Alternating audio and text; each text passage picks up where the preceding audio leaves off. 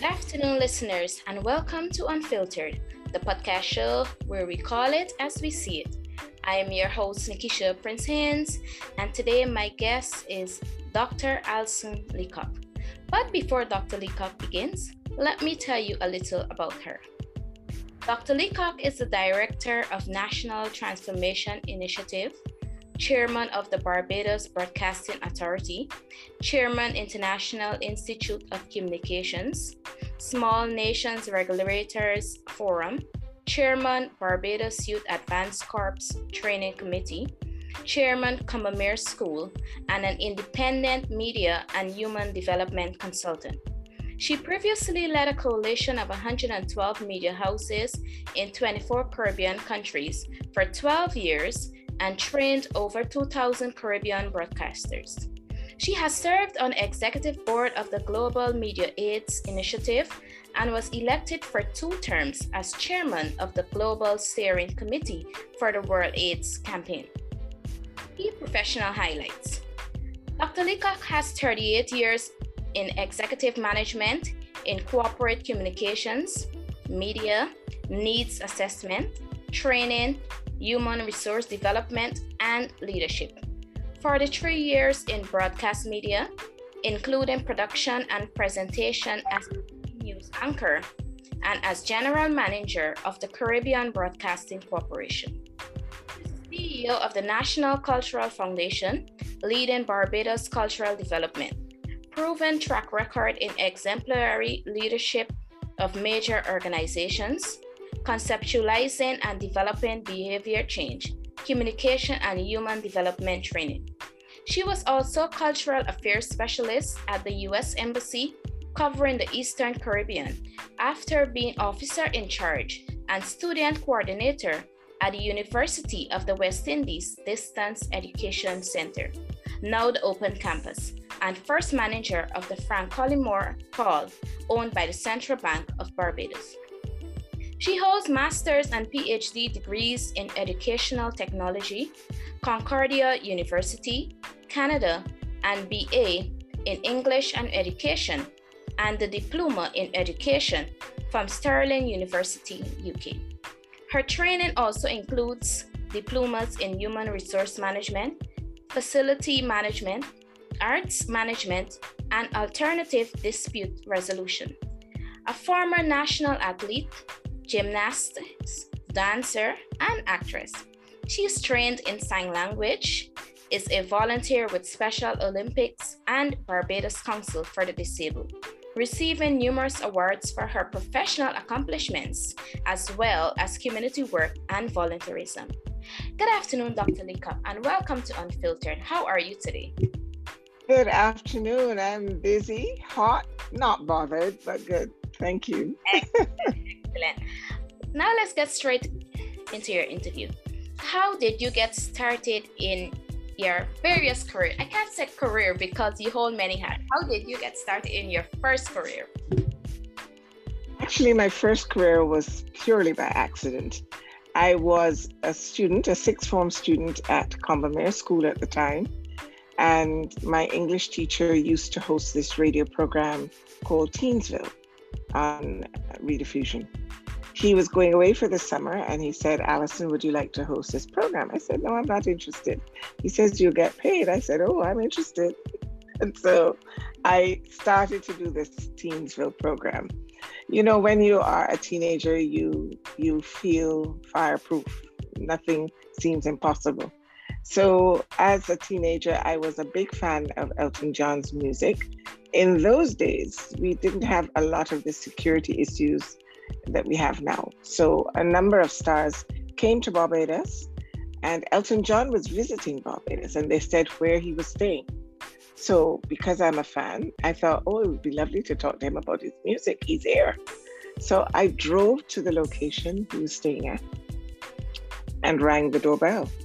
And out came Bernie Taupin, who is his songwriter.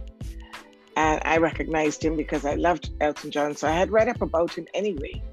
So he came and I explained to him that I, I did this teen program and that I would love to talk to Elton John. So he said, "Hang on a minute." And the next thing I knew, he came back, let me in, and I was interviewing Elton John. Wow. Wow. So that the powers that be at Rediffusion, uh, Alfred Pragner, Orgelop, C E O Frank Pardo, they all then offered me a job. So I fell into broadcasting. It was not on my radar at all. Whoa. So when you got into broadcasting, how did you feel? Since it was not your career, but you fell into that career, how did it feel? Did it change your mindset, get you more interested? What happened after then? I enjoyed it. And I think in those days, we had really top shelf broadcasters. They didn't allow you to make mistakes. They corrected everything you did. It was the norm. You didn't feel somehow insulted when they did. And therefore, uh, you really learned to be your best self every day. So I enjoy that. I met people like Carolyn Barrow, who in my view is still the finest interviewer I've ever witnessed in action, because she's so effortless. She has a conversation, she draws you out, and you don't even realize that you're having this conversation. She makes you feel as if you're the only important person in the world. Uh, and then, of course, You, you're taught all the rudiments of the profession, the different tone, the different treatment. If you are doing an outside broadcast, if you're doing a state funeral, if you're doing continuity. And so I enjoyed it. But in my mind, the real reason I accepted the position is that I needed to make enough money to pay for my first year at university. In my mind, I wanted to do English, dance, and drama. And I had applied locally to the Student Revolving Loan Fund, and they were trying to encourage me to do a general degree and then go to Erdiston. But because I wanted to do the combination, I had been accepted at a number of universities, and Stirling had the appeal that I felt would suit my, what I wanted to do. So I, I needed to work for a little bit more than I would have gotten had I continued to do uh, the teaching that I had been doing in English and French at Community. So then uh, I left and I studied while I was at university at Stirling. Stirling is in Scotland. It's a beautiful campus. Uh, it has a lake, they would call it a loch, and a, and a castle. And that castle housed the university radio station. So I became station manager there. Nice. They, they also had a performing arts center, the Mount Roberts Arts Theatre, which had all of the top level creative uh, acts that went to the Edinburgh Festival. So I then got an opportunity to engage in my love of the arts and became the choreographer for the university um, group. So I still continued my loves while I was studying.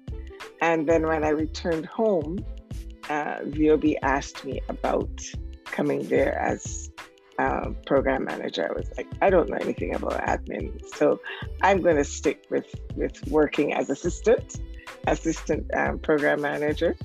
And at the time, Julian Rogers was, was head of V O B.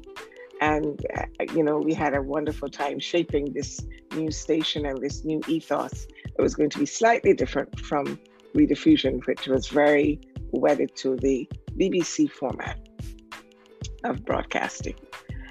So I, I think I, I came back to it, and then I was offered uh, a chance of a lifetime by Sir Courtney Blackman, the late Sir Courtney Blackman, to run the Frank Collymore Hall.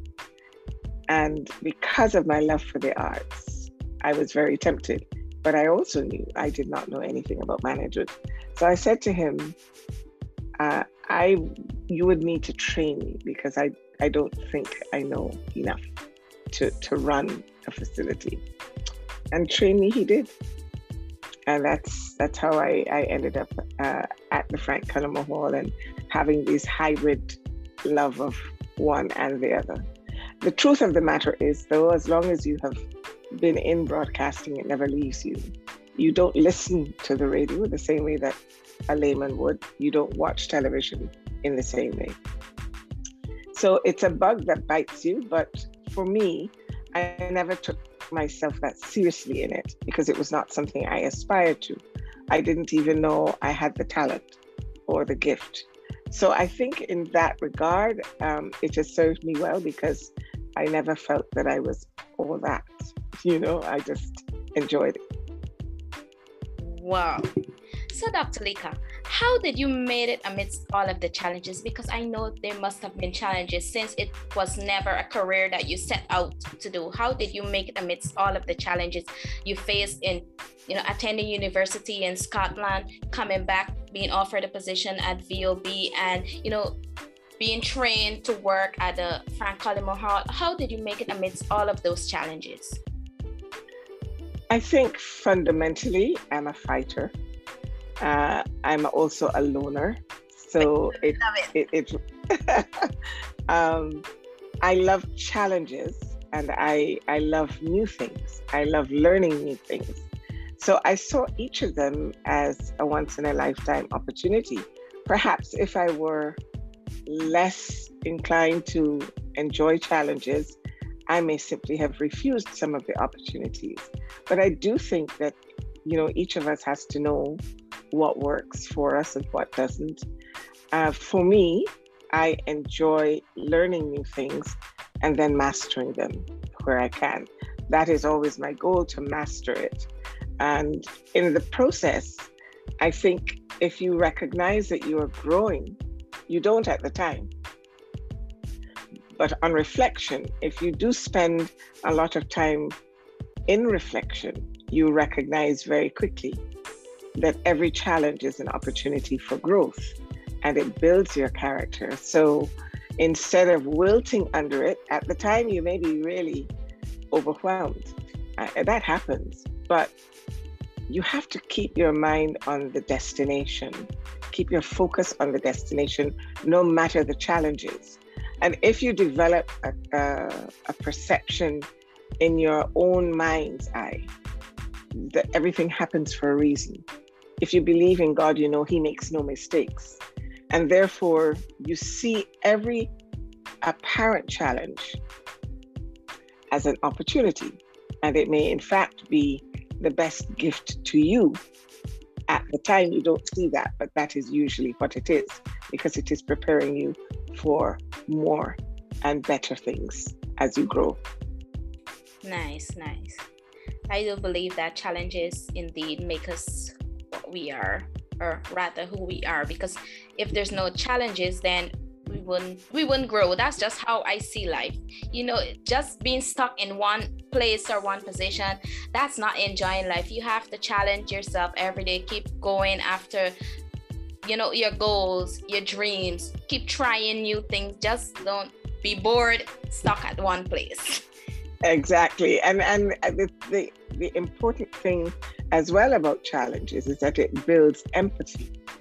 Every time you have a challenge, you have a greater appreciation for someone who goes through that every day. If you haven't walked that road, you cannot empathize, and you cannot then be in a position where when people come to you with different personalities and different approaches, you begin to see what is behind the behavior, not just the behavior, because we can, we can often respond to symptoms without thinking about the cause. I, I'm a firm believer that if you if you think about why somebody is behaving that way, usually a disruptive child is looking for attention and love and acceptance. Similar with adults. And it, it, it just manifests itself differently, because as adults, we try to mask it. And so sometimes people have a mask, they don't even realize that that is a mask. Mm. But it is a, it's a mask that is really saying, I feel insecure and I'm not going to let you hurt me. So I'm going to hurt you first. Hmm. You know, it's funny that you say that, because I realize in life we somehow or the other we judge people a lot without empathizing with them. We just think that, oh, she's just doing this for attention. But if you really sit down, you know, like you said, take the time to understand why this person is behaving the way they behave, and then there's so much you would learn about that individual that you didn't know, and then it might be too late to empathize with them, because you've already caused so much damage to that person instead of empathizing with them, you know, and trying to be your, your brother's keeper, trying to comfort them and counsel them and lead them in the right direction. The first thing we quick to do as human is just to judge, because we don't know, we haven't walked a mile in their shoes, so we don't know why they're acting the way they're acting. But we quick to say, oh, if it was me, then I would have done this that way, or I would have done it the other way, without even knowing why a person chose the route they chose. And the truth of the matter is, we're all very different, and we, we, we manage experiences differently. I would say, however, it is never too late to show empathy. Even if you, you reacted in the wrong way, I think there's nothing more enriching than being big enough to say, I'm sorry, I really didn't know. I made assumptions that I ought not to have made. And so my reaction to you was misguided. So I apologize. Let's start over. And, re- and you know, heal the relationship with humility. I think that we feel humility is weakness. It is really a tremendous strength. Because if you don't have the humility to acknowledge where you may have been wrong, or if you're not prepared to submit to yourself in, in a healthy way. And I don't mean submit in being passive. I mean submit in the sense that if we believe that really and truly we can all do better, there's no one person that needs to do better more than the other. Each of us can do better. And if we approach everything with that perspective, it would really mitigate a lot of the hostility and aggression that we see with everybody, but people are trying to cope in the only way they know how. So true. So Doctor Leacock, what's one thing you wish you had known before you began your career in broadcasting? Ah, uh, what do I wish I had known? um, perhaps how incredibly influential you are the minute the microphone is opened. We were always told this, that when you are on air, there's a responsibility you have to your audience. What you don't always realize is what an impact you can make on a life. And that's a responsibility. We currently see it only in, in the context of uh, celebrity and power and stardom, all of which are very fleeting and very fickle, because audiences can change their likes and dislikes just as quickly. But I think the responsibility um, about everything we say and do is, is something that I hadn't realized until I left the profession. And I, you know, there are people who come up to me and said, you have no idea what a difference you made when you did X. This has happened now throughout my, my career, in different roles that I've had. And what it has cemented for me is that if you approach every role that you have with sincerity, commitment, and integrity, it's the best way to be. If you, if you are phony, if you lie, if you shortchange your organization or whatever, you constantly have to check back on which lie you told when. Mm. If you are somebody of integrity and you treat every single person you meet with respect, you earn respect you didn't even know you were earning. So the, the goal really, in my view, has to be more about being of value than being a success. So I think that's the kind of important lesson that um, I took away from, from those early days. And, and um, I don't know that there was anything that I did that I regretted. Maybe I would have selected which advertisements I voiced more if I knew that. You know, when people ask you to voice an ad, you just do it. Yeah. So I think, but the influence, I think, is is the the fact that I hadn't realized as a young young broadcaster that I now have um, deep appreciation for. Great. What is one of your most accomplishment to date, your most exciting or memorable accomplishment today? Ooh. Ooh. Ha. I have I have a lot of really wonderful memories, and uh, I have tried really to enjoy everything I've done. Uh, some are harder work than others. There's no question about that. But um, I think my most enjoyable would still have to have been the Frank Collymore Hall, perhaps because it was my newest experience at leading something. I learned there the difference between managing and leading. And that I took with me at, at all of my subsequent jobs. The Frank Collymore Hall, however, um, created, was, was an opportunity to be part of something brand new, to pioneer the mecca of performing arts in the country, to run a beautiful facility, to establish best practices in arts management and a facility management. And just the joy of the artists, local, regional, and international, the people that I was able to meet, um, or yes, the stars like Roberta Flack, and being presented to Her Majesty the Queen. And, you know, there are a lot of things that at the time um, were milestones for me. And I, I perhaps didn't realize the, the significance of it. I took it in stride, but I, I believe that that was really enjoyable. Equally, I enjoyed the N C F and C B C. They were very different. They were very challenging, but I enjoyed every minute um, because, again, I got an opportunity to engage with uh, a diverse group of people, really learn the essence of Barbados and Barbadian psyche and behavior and everything that makes us tick. And, and therefore, I think the N C F opened another wider door for me, uh, as did, did C B C, because all of it is building national identity. And that was why I was able to be persuaded by the current Prime Minister, who was my Minister of Culture then, and then the Attorney General and Minister of Home Affairs. At the time, I was General Manager at C B C. Um, that, you know, both institutions are pillars of uh, uh, that create an opportunity to build national identity. And uh, the, the mix of individuals with whom I, I, I had to work, the teams that I had to lead were eclectic, some very difficult, but um, they strengthened me in the process. And to this day, staff from both institutions speak to me nonstop. And so, you know, I feel as if that, that we had indeed made some positive differences in people's lives in, in that regard. Lovely. Who or what motivates you?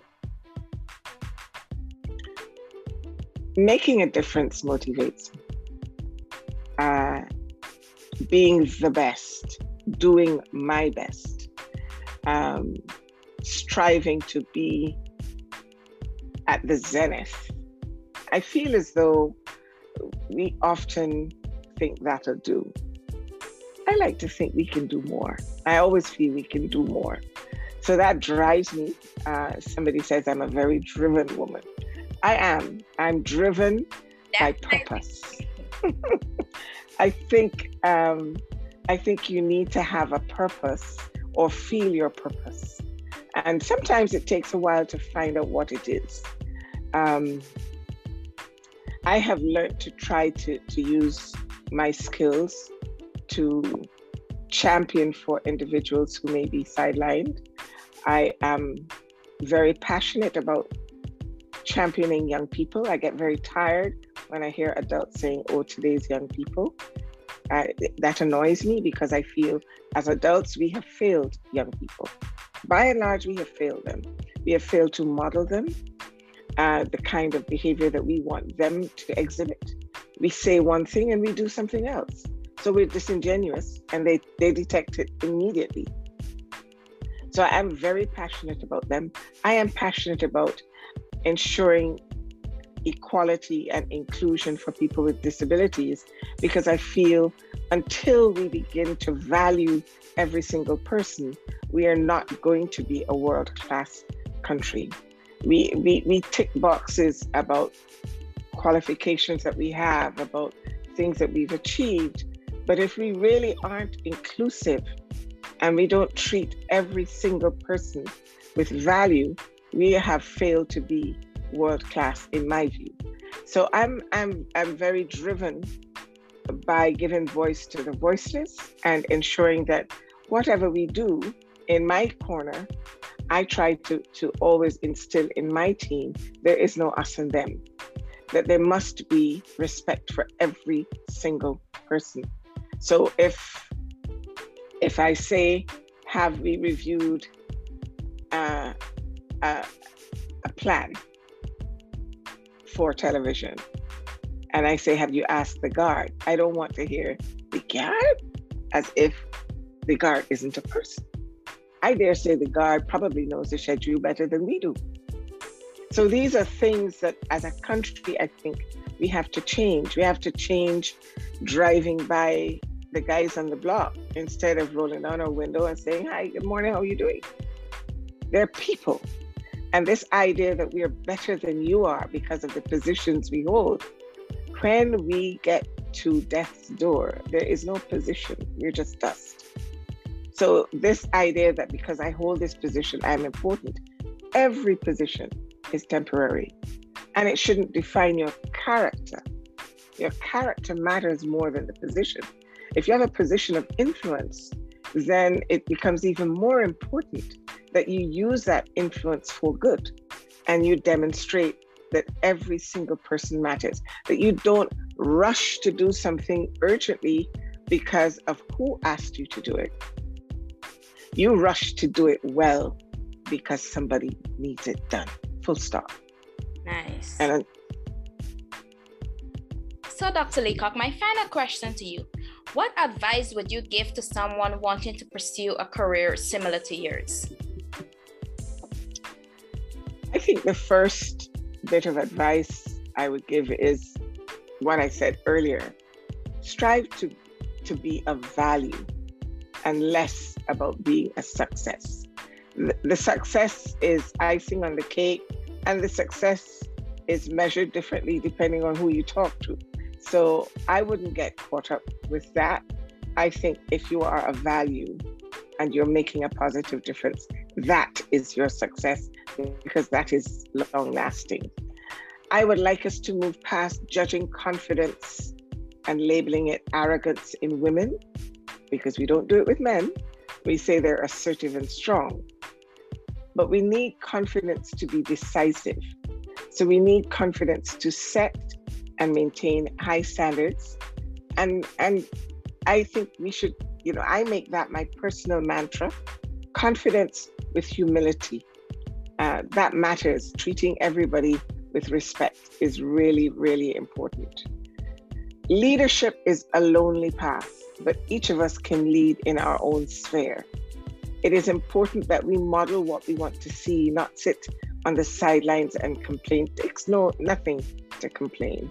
It takes more to contribute to trying to make the difference that you see. And, and find your passion and be authentic. Uh, be agile and adaptable, and not, don't take yourself too seriously. We need to have a sense of humor and always be able to laugh at yourself so you can grow. People's public persona is not always the totality of who they are. Uh, people can put on a role in their public life, as they must, and they may be very private personally. And that is important to appreciate, that we don't know all the dimensions of somebody. We need to give respect to get respect.